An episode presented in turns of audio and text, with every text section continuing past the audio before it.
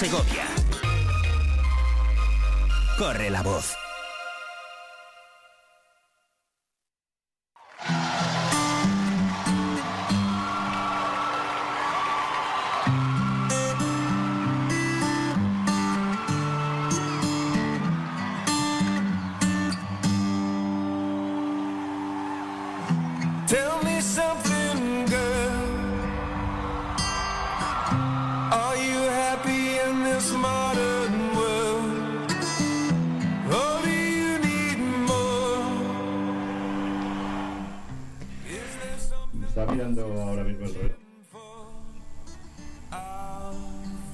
Ocho minutos, decía que estaba mirando el reloj que me, que me habéis pillado con la cabeza para abajo. Ocho minutos sobre las eh, 11 en punto, abordamos aquí nuestra última hora, hasta las 12 del mediodía con la información y el entretenimiento absolutamente eh, segoviano. Como decimos siempre, vamos a actualizar algunos datos, Patricia, si te parece, después de esta charla informativa que hemos tenido con los compañeros de el Día de Segovia. El periódico ya está, insistimos, en los kioscos. Por cierto, ha estado con nosotros Luis Martín, se lo hemos dicho fuera en pasillo, no lo hemos comentado aquí en la tertulia, pero hoy recibe un premio, pero la modestia, pues quería hablar de otras cosas. Bueno, pues lo digo yo ahora que ya no está él aquí, esta tarde le entregan en ese 32 aniversario que se está celebrando del Bar Santana, pues le entregan un premio a Luis Martín y se lo va a entregar nuestro compañero Daniel Gil. Será esta noche, hoy viernes 20 19 perdón, de enero, en ese 32 aniversario, a las 21 horas, a partir de las 9. Entre otros premios está el de Luis Martín, que ha compartido esta mañana tiempo aquí en la radio, en nuestro Vive con Experiencia. Le volvemos a dar la enhorabuena, ese buen acierto que han tenido los hermanos eh, Arranz, eh, los propietarios del Bar Santana, de reconocer la trayectoria y el buen hacer de Luis Martín en el campo del periodismo, de la comunicación en Segovia. Así pues, como bien decías, vamos a ponernos un poco al día, porque si la situación había mejorado mucho a primera hora de la mañana respecto a lo que venimos contando días atrás, respecto a la información que se puede consultar, esos datos en tiempo real de Saiduero, les recuerdo que eh, lleva una H intercalada, por si lo quieren buscar en internet, eh, entre es Sai Duero y lo último antes de Duero es una es una H. Y nos dicen que en la zona del río Duratón está normalizada, no hay ningún tipo de aviso, eso es lo que dice su página web, en la zona de, de Riaza la situación en la salida del embalse de las Vencías pues eh, se ha calmado, ya no tiene ningún aviso. Y en Segovia ya solo quedan tres eh, avisos y todos de color eh, amarillo. En cuanto al Eresma en su salida del embalse del Pontón Alto el nivel ya es de 1,21 metros y ya el caudal está en 17 metros cúbicos por segundo. En Segovia capital el nivel también es amarillo a las 10 de la mañana, los datos últimos que sale actualizando la página son de las 10 de la mañana, está el nivel en 2 metros y el caudal está eh, por debajo de 24 metro metros cúbicos por segundo. O sea, 24, nada que ver con los 42 o con los 43 que llegamos a tener en días atrás. La situación se ha ido normalizando. Y también nos da la información del Eresma en Coca, que también es de nivel amarillo. Aquí va con un poquito más eh, de fuerza. El nivel está en, por encima de los 3 metros y el caudal todavía va fuerte. Está en 62 eh, metros cúbicos por eh, segundo. Pero como decimos, en Segovia la situación en cuanto a los ríos ha mejorado y de qué manera, cosa que es fenomenal poderlo contar en directo porque les hemos contando tantos días eh, cosas eh, negativas que, que por fin algo, algo positivo. Eh, dos cosas más os cuento. En cuanto a carreteras afectadas eh, en toda la red, de, nos dice la DGT que no hay ninguna carretera afectada en la provincia de Segovia por esa alerta de nevadas todavía. Son las 11 de la mañana y 11 minutos. En Castilla y León los problemas se están centrando en Burgos, en Salamanca y especialmente en Soria. En Soria hay muchas carreteras afectadas, incluso de la red de la red principal como autopistas y autovías. Eso es lo que está ocurriendo ahora mismo en tiempo en, en la provincia de Soria. Lo digo por si tienen ustedes que viajar para allá y todo ese límite que tiene Segovia con la provincia de Soria lo tengamos en cuenta. Y por último, pues el parte de incidencias que nos envía la policía local sobre sus actuaciones correspondientes a la jornada de ayer jueves. Hubo un accidente de circulación en el cruce de las calles Los Castillos con la calle La Luz. Eh, las calles Los Castillos y La Luz están en el barrio de la Albuera. Dos turismos se vieron implicados con un cheque con daños materiales. Se hizo un control del uso del cinturón con una sola denuncia. De nuevo, un control de alcohol y de documentación en el que no hubo ninguna sanción y esos controles aleatorios de paso de vehículos a zonas restringidas. En cuanto a servicios eh, con el 112, con emergencias sanitarias, hubo dos servicios asistenciales. Una persona afortunadamente pudo ser dada de alta en el lugar donde ocurrieron los hechos, mientras que otro tuvo que ser trasladado al Hospital General. Y en cuanto a denuncias, pues hay eh, una contra la una sanción por ir contra la ordenanza municipal de convivencia ciudadana es decir, en este caso por hacer necesidades fisiológicas en la vía pública, o sea, una denuncia por, por mear, por orinar en la vía pública, y también otra por mantener la actividad de la terraza eh, fuera del horario establecido, que esto va en contra de la ordenanza municipal de la ocupación pública eh, por terrazas. Vamos a dar un apunte que nos llega ahora, nos llegó hace unos instantes, también lo contábamos eh, mientras que charlamos con nuestros compañeros del Día de Segovia, y es que se vuelve a cortar otro tramo de carretera, la red provincial de carreteras de, Segovia, quedaba abierta ayer, estaba abierta hasta hace unos minutos completamente, pero de nuevo nos llega desde Diputación eh, el aviso de que está cortada la SGV 2323 desde Sebulcor hasta Villaseca, como siempre, como estos días pasados, por inundación de la calzada. Así que mucho cuidado si viajan por carretera, con mucha precaución. Recuerden todos los consejos que nos dejaron ayer desde Protección Civil, llevar el móvil con carga, llevar, bueno, pues una linterna, nos decían ellos, una manta, unas botas, por supuesto las cadenas, porque este fin y de saber semana... Usarlas. Y saber usarlas. Eso ya lo comentabas esta mañana, es decir, hay que entrenar un poco y ensayar, que luego uno se encuentra con sorpresas. Y ténganlo en cuenta, porque bajará la cota de nieve a partir de esta noche, va a hacer muchísimo frío, Mañana cielos despejados anuncian y el domingo, pero eso implicará que habrá grandes heladas, placas de hielo, así que muchísima precaución. Recuerden, de nuevo cortada la carretera SGV 2323 desde Sebulcor hasta Villaseca por inundación de la calzada. Nosotros en unos minutos nos vamos a ir de viaje, pero con la magia de la radio no tenemos que coger el coche porque nos vamos a ir hasta Nava del Rey, donde se celebra desde hace unos días y mañana es la, final el Campeonato de España de Galgos en campo la Copa de Suma Majestad el Rey. Nos vamos a hablar con eh, alguien que está dentro de la organización y que es cargo técnico de esa organización para que nos dé los últimos datos en tan solo unos minutos.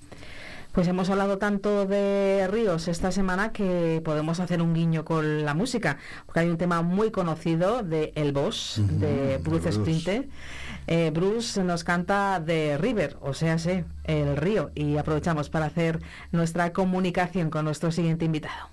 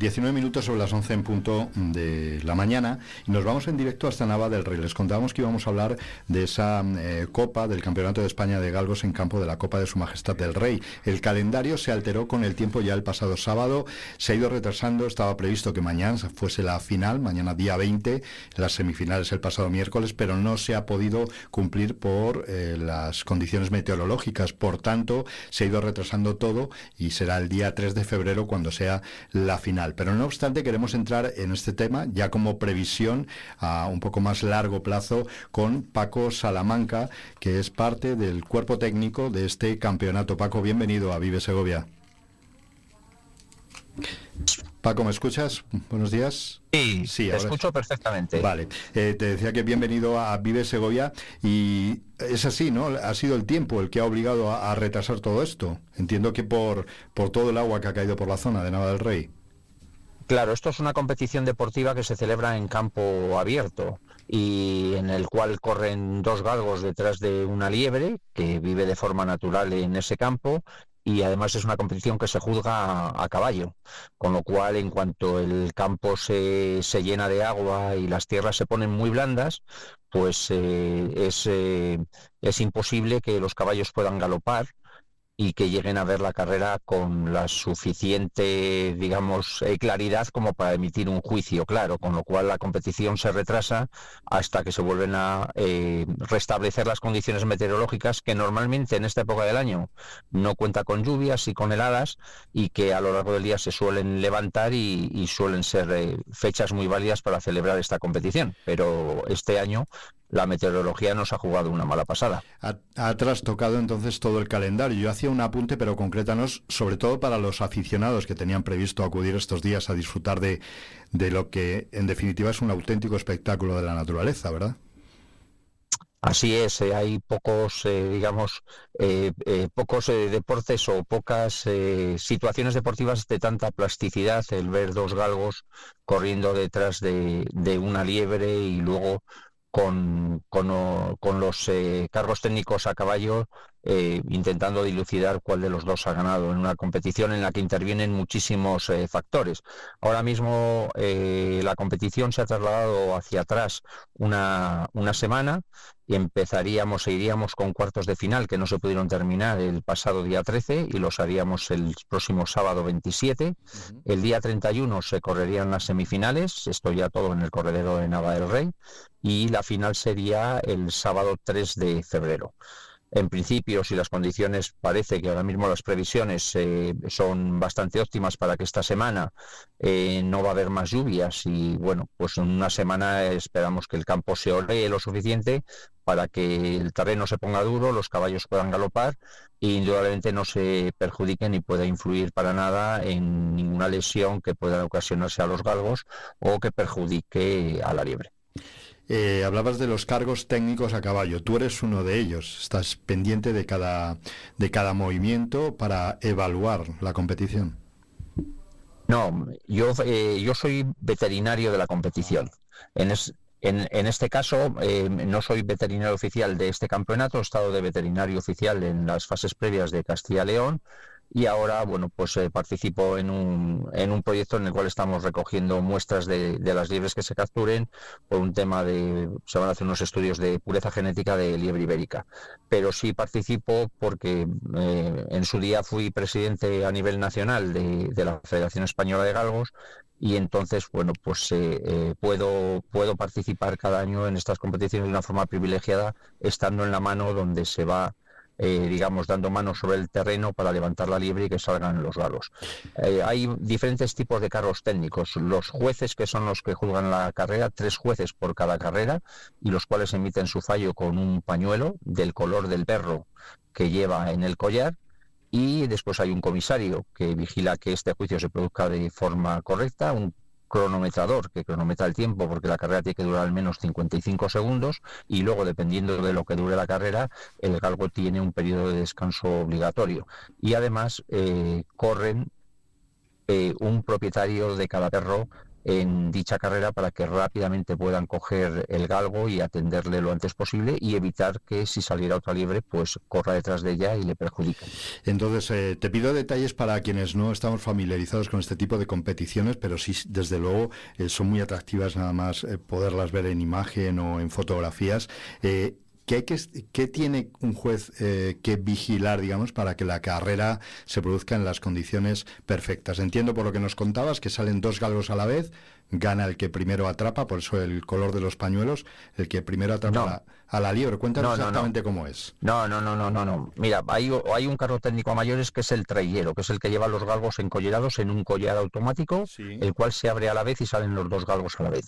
Dentro de esos tres jueces hay un juez soltador que a través de un, de un silbato emite cuando el trayero tiene que soltar los perros, cuando la liebre ya eh, haya cogido suficiente ventaja y los dos galgos estemos seguros de que la van viendo. En ese momento toca el silbato y se suelta la collera. Y los tres jueces tienen que juzgar muchísimas cuestiones. Mira, juzgan la salida, el perro que de salida es mejor que el otro, porque haya una diferencia. Eso tiene una puntuación que puede ir de 1 a 3 puntos. Después, cada vez que llega uno de los galgos a la liebre, si es a favor o en contra de querencia, porque muchas veces la liebre va, digamos, en contra de donde luego se va a refugiar.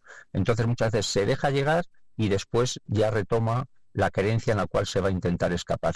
Entonces, si el alcance del galgo se produce en contra de querencia, vale menos que si se produce ya a favor de querencia. Y luego, cuando hay pases de un galgo desde atrás adelante, también se puntúa. Y si se alcanza la liebre, además, también se puntúa. Y si el galgo, eh, digamos que se dice en nuestro argot que está sucio, ya no sigue la trayectoria de la liebre y levanta la cabeza y la espera o intenta acortar la carrera, pues se puede producir la amonestación de ese perro. Y si hay más de dos amonestaciones, se produce la eliminación del galgo. Es decir, que la carrera tiene que ser totalmente limpia y el galgo no tiene que buscar favorecer la carrera para atrapar solo la liebre. Se trata de correr de la forma más limpia posible. Todos esos elementos los tienen que ir valorando los jueces en su cabeza y al terminar la carrera emiten con sus pañuelos el fallo del galgo que ha ganado o bien si va unido junto con un pañuelo amarillo porque eh, puede haber sido nula porque no la habían visto convenientemente o bien si es de un pañuelo amarillo y negro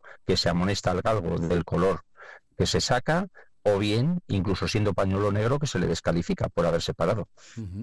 Bueno, pues eh, con mucho más detalle de lo que yo definía, evidentemente, como te decía, soy profano en ello y lo que queremos es aprender gracias a, a estas explicaciones que nos das. Te iba a preguntar por qué Nava del Rey. Es la quinta vez, si no me equivoco, que acoge un campeonato.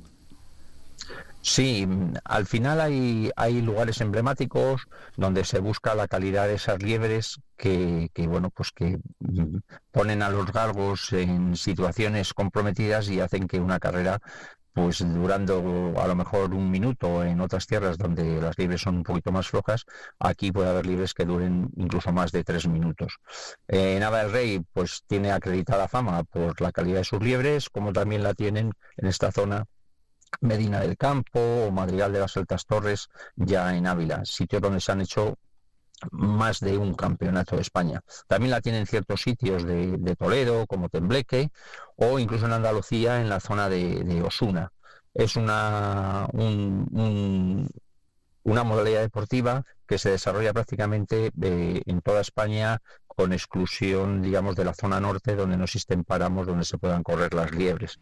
En el resto de España, pues se- practica y luego hay federaciones territoriales y se hacen campeonatos eh, previos en las zonas de Murcia, Andalucía, Extremadura, Castilla-La Mancha y Castilla-León, Madrid y La Rioja. En todas esas zonas, aunque hay también aficionados de la zona de Navarra, es donde se hacen las competiciones previas que eh, sacan los perros clasificados para correr luego la fase final del Campeonato de España que empieza con 16 perros y que se lleva celebrando desde 1934. Eh, Paco, eh, son, estamos hablando de auténticos atletas, no hay nada más que ver una fotografía de uno de estos perros en acción, la musculatura que tienen. Entiendo que los cuidados, y no solo eso, sino el entrenamiento que tienen que tener debe ser muy intenso.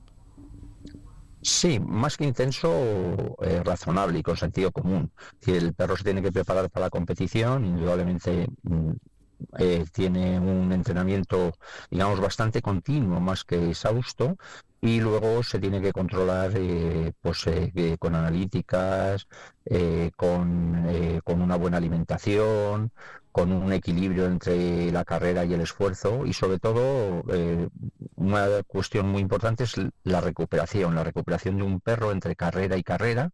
Cuando corre una carrera tiene que pasar un tiempo mínimo de descanso. Eh, En esa recuperación está muchas veces el key de la cuestión.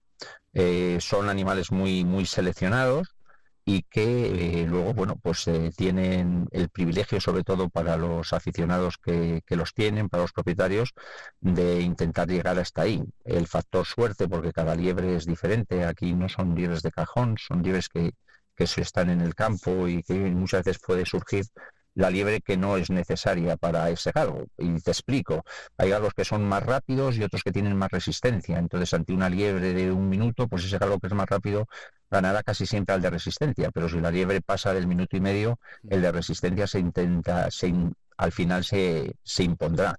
Con lo cual, pues influye también mucho el factor ese, ese suerte en la preparación que hacen los propietarios de los galgos. Y son competiciones largas, porque empiezan en octubre, primeros de noviembre y terminan a finales de enero, con lo cual el galgo se tiene que mantener en un estado de forma durante mucho tiempo, eh, pues muy, muy óptimo. Intervienen, normalmente son equipos de personas los que preparan estos animales. Eh, hablabas, hablabas de los eh, tiempos, tengo yo aquí una tabla de tiempos eh, desde el año 2000 al 2022, de tiempos medios de la carrera, entiendo. Eh. En el año 2000, tiempo medio 1.29, en el año 2022, 1.10.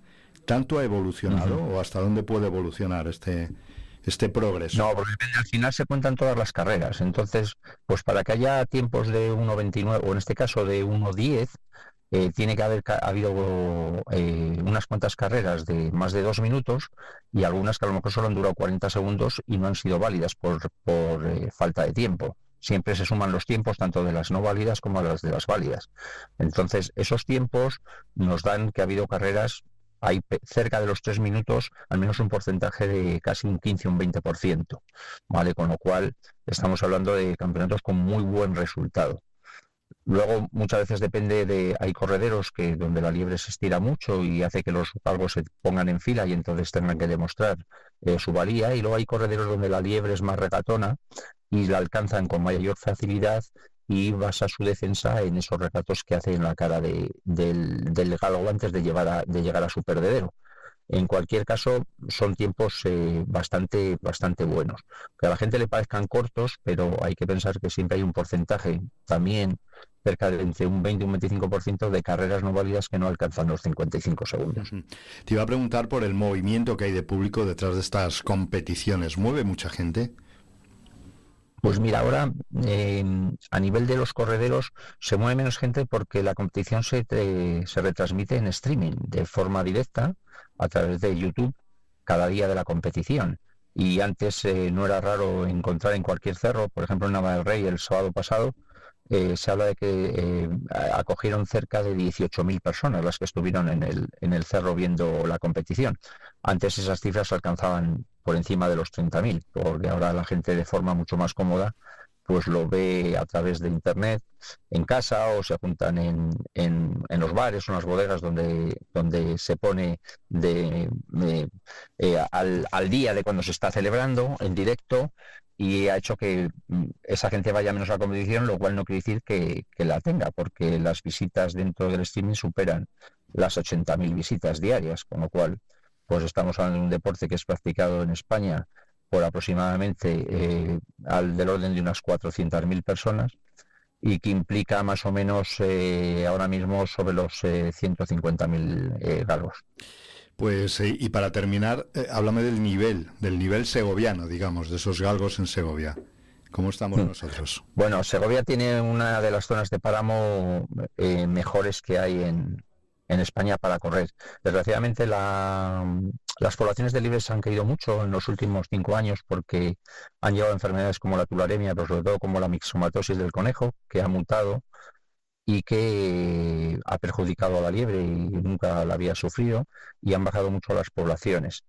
En Segovia, en, en el- en la edición actual, eh, no existe ningún representante, es decir, los dos que de Castilla-León, uno es zamorano y el otro es de Vallisoletano, pero hemos tenido en su día incluso campeones de España en Segovia y este año hemos celebrado la primera Copa Diputación de Segovia, que terminó el otro día en el acotado de Domingo García con el triunfo de una perra de, Chatún, concretamente, y que ha sido, pues mira, la, la primera campeona que, que, de esta primera Copa Diputación de Segovia que nunca se había celebrado.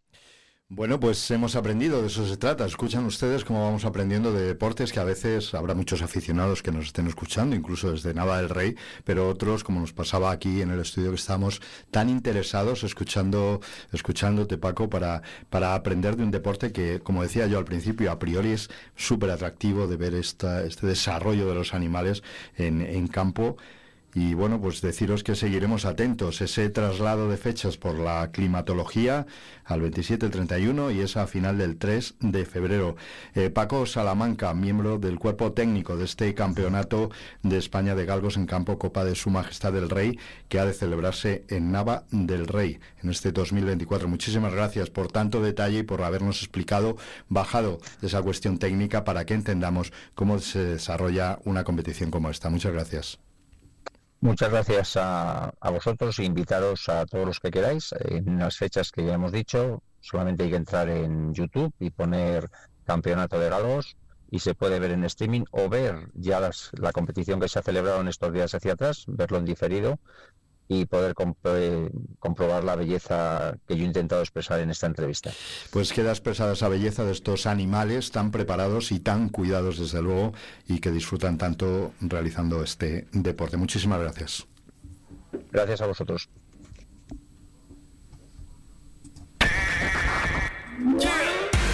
Vive Segovia. En el 90.4 FM. En el 90.4 FM. Vive Radio.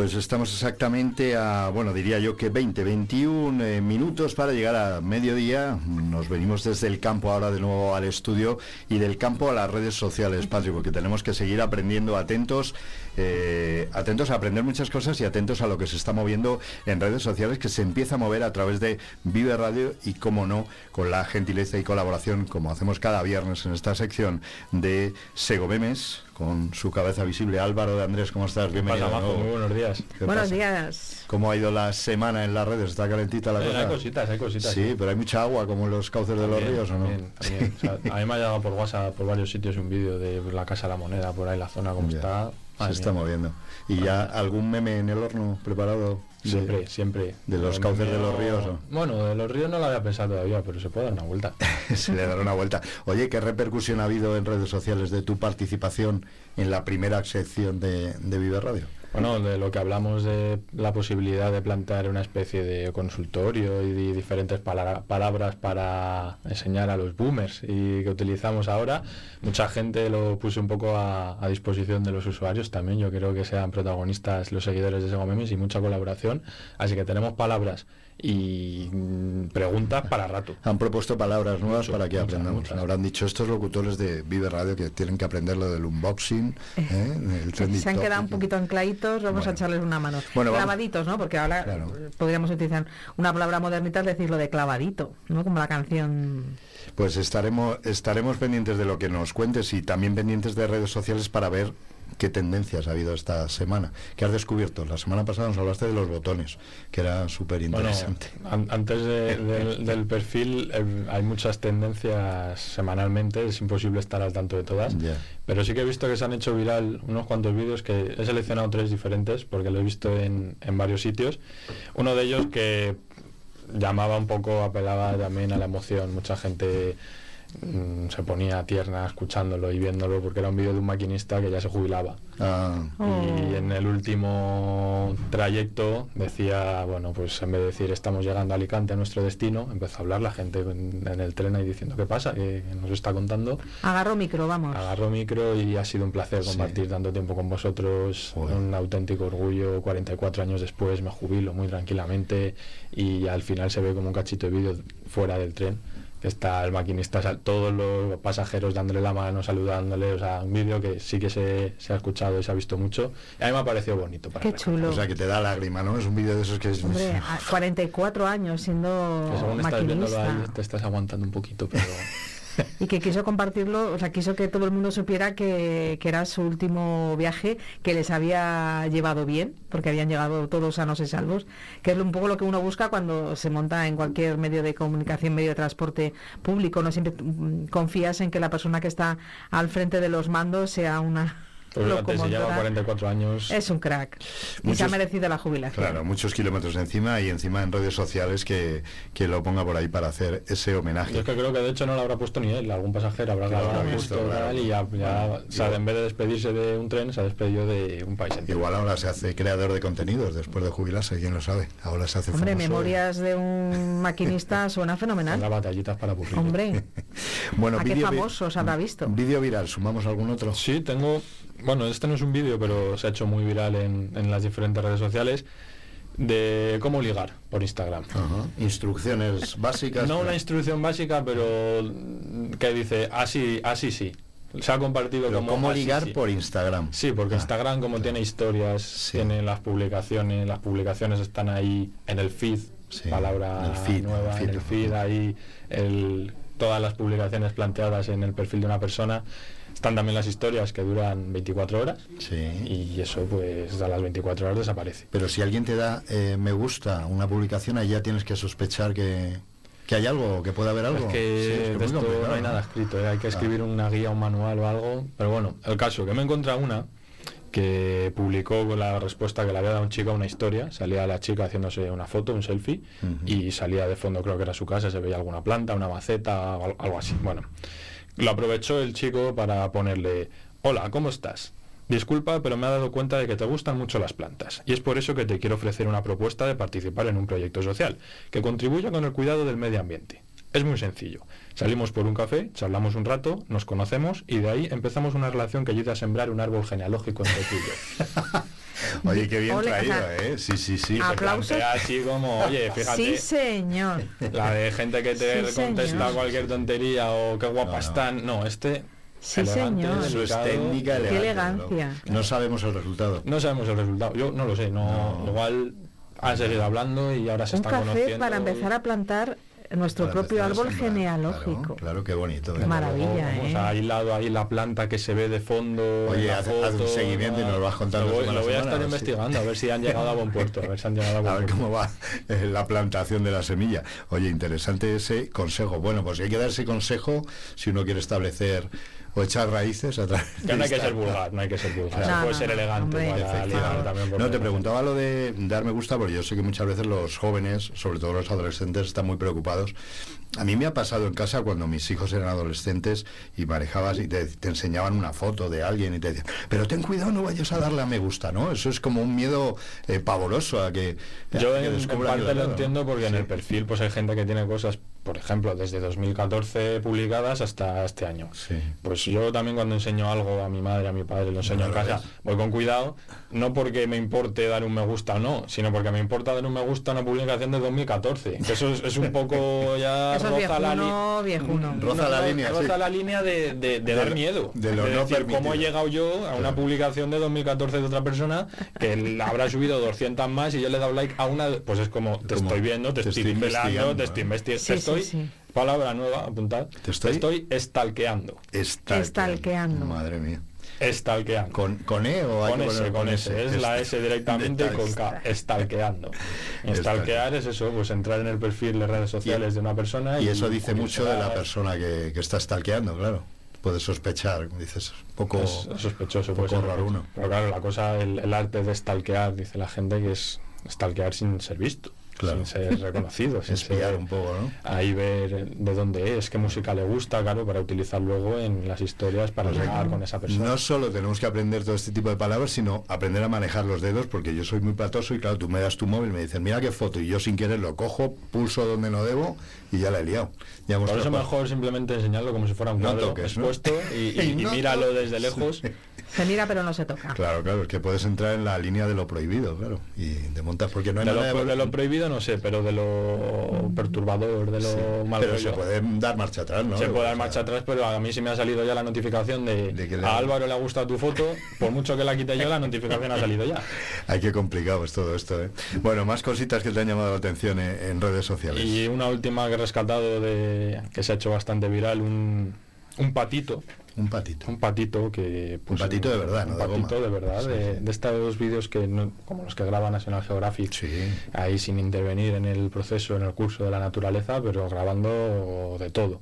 Pues un patito que está en Suecia, que estaban, según ponía el, el- el vídeo, en el día más frío del siglo, a 44 grados bajo cero, Ah, es un poco y el patito es un, un- un breve clip que aparece con el pico congelado. que no podía abrir el pico, tenía un mazacote de hielo ahí en el pico y al final es como entre tierno, gracioso y que le Y- da penita. Y es- ganas de auxiliarle. Y pensando como... Ponía a la gente en los comentarios, estoy llorando por un pato, por favor, el cámara cuando terminara de grabar, espero que fuera a ayudar al pato, porque Eso- le veías así debajo del ala intentar quitarse Claro. el hielo y, y para todos lados que no sabía lo que le todos lados, que no sabía ni lo que le Patos. estaba pasando, no tenía ni idea. Eso o lo sea, tenías escrito, lo del No, no, eso eh, improvisado, improvisado. Para todos lados. Era de- Claro. de, Suecia el pato. Eh, el pato no sé si era pero estaba en Suecia. Pero lo importante efectivamente es que el que grabó el vídeo luego cogiera Ya. con ternura ese patito. Pues igual no, ¿eh? Le pusiera. Le, Es que no sé le si diera la tienen bufanda. alguna norma de Jo, no es que ya también es verdad o- que se tendría que dejar coger. Sí es verdad que cuando hacen documentales de naturaleza, la norma básica y ética es no intervenir en Es muy probable que no se dejara eh, coger y saliera por, por patas. Pero eh, tampoco tenemos el patito. final del patito. Pero a lo mejor los animales son muy listos y si cuando sienten que necesitan ayuda, mm, oye, que se han visto casos de Sí, pero- animales que han acabado en la puerta del veterinario. Claro, pero no puede pedir ayuda porque no... Claro. no. Ya, pero mirarte con ojitos, ponerte Si ojitos. yo pongan un grito... Si tenéis oportunidad luego echarle un ojo buscando que seguro que aparece, pero está el pobre ahí el patito peleándose con el contra hielo. su propio hielo. sí. Vale, tenemos que hacer seguimiento al patito con hielo en el pico, a ver cómo, cómo acaba si lo descubrimos, y a ese árbol genealógico que me gustaría también saber. Vamos a echarle un ojo, un, acaba, poquito si de... Bueno, son tendencia del momento, vídeos que se han movido y que te han llamado la atención eh, por internet. Y ya has apuntado algo de, de ese diccionario, stalkeando.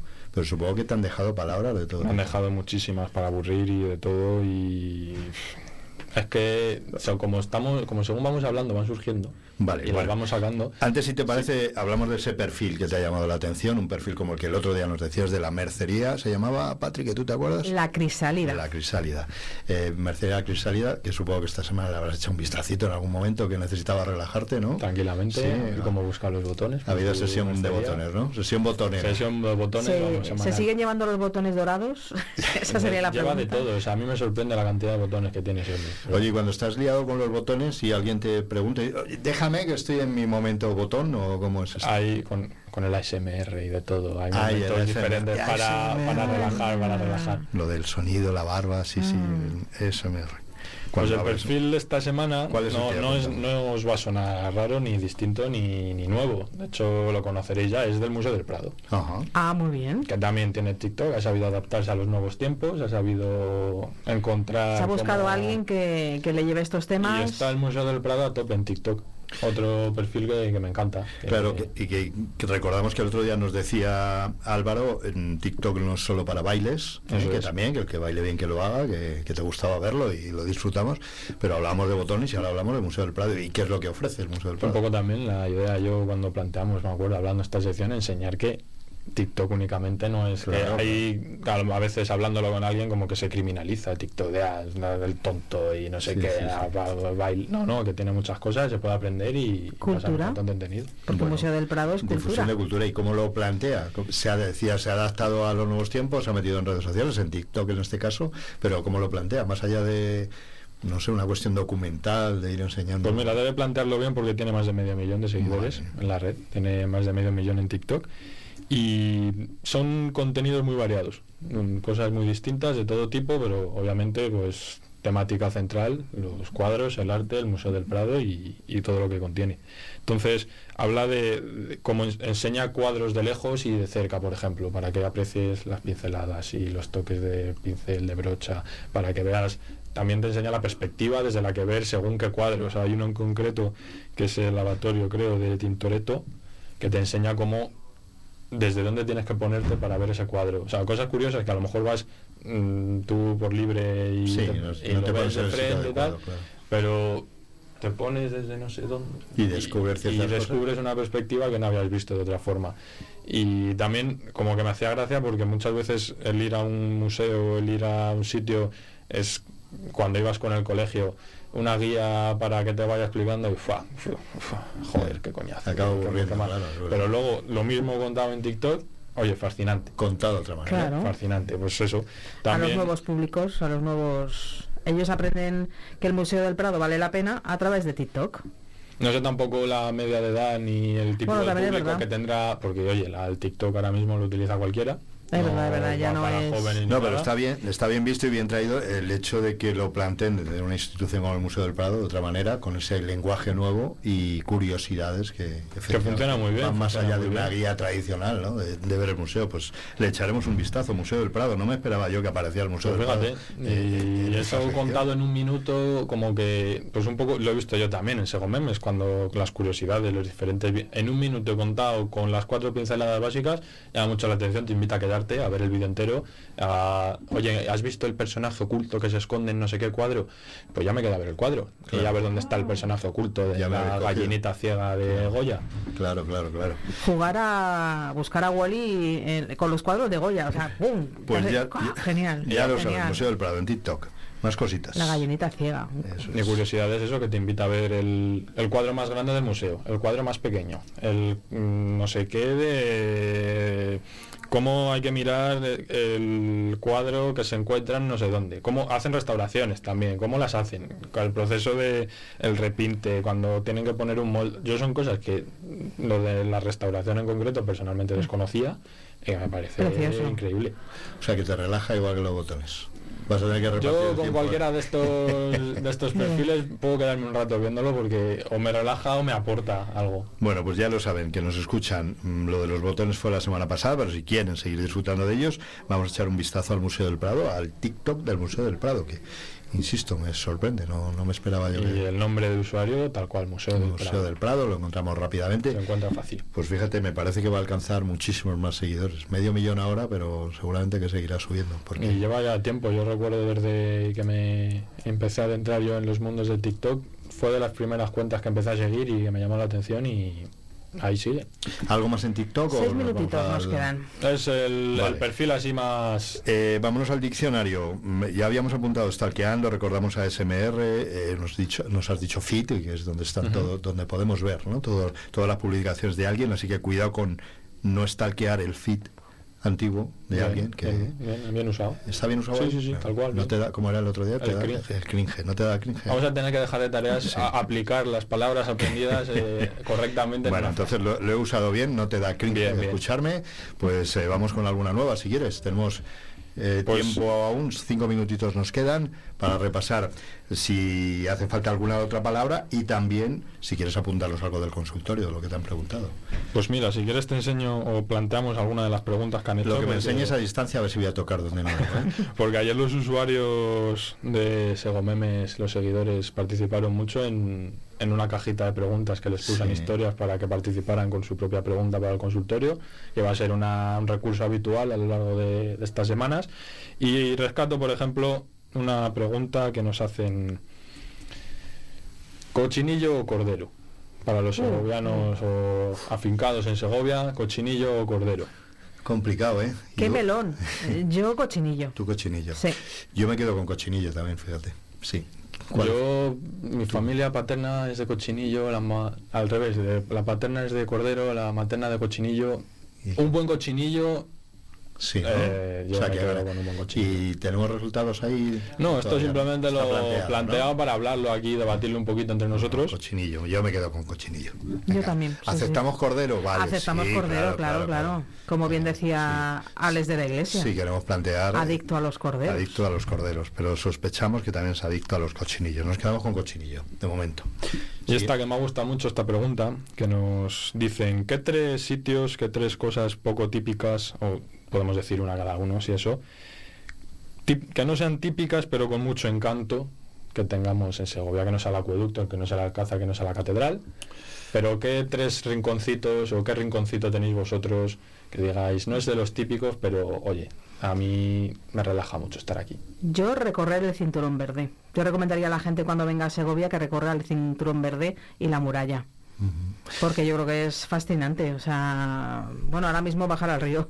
Bajar al río, te iba a Bajar decir al yo, río. el paseo de la Alameda, ¿no? Que, que Sí, es encantador. sí, Sobre todo, yo me quedo con esa, cinturón verde, esas sensaciones valles. en otoño, cuando está lleno de hojas, además, que vas pisando entre las hojas, me quedo con esa, con esa sensación de paz y de tranquilidad y de ver a la gente paseando por allí.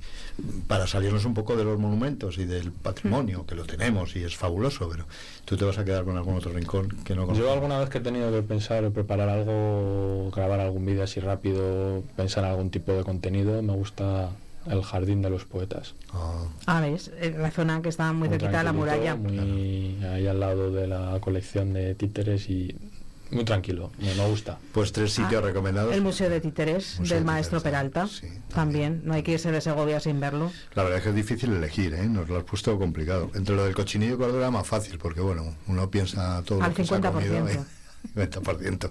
Muy bien, pues mm, preguntas que plantea alguna otra preguntita más. Nos quedan tres minutitos. Pues Nos nos, dicen, pregunta. venga, si nos entra alguna pregunta más, Una pregunta por más. ejemplo, ¿cuál es el vuestro plan favorito o el mejor plan que hacer en Segovia? Bueno, Uh, pues eh, se coincidiría un poco, ¿no? Se coincidiría. Me gusta mucho pasear, pasear por Segovia. Eh, lo hacía más antes que, que ahora, pero me gusta mucho. Y además no ir por donde va todo el mundo. Es decir, no hacer la ruta de la, de la calle real, pero hay barrios como las Canonjías, la Judería, bajar de, bueno, sí, perderse por Segovia. Yo voy a parecer corporativista, pero os voy a decir pasear por cualquier lugar de Segovia de 8 a 12 de la mañana escuchando Vive Radio. Y encima si escuchamos la sección de Justo, Sego Memes, pues para mí sería un plan fabuloso.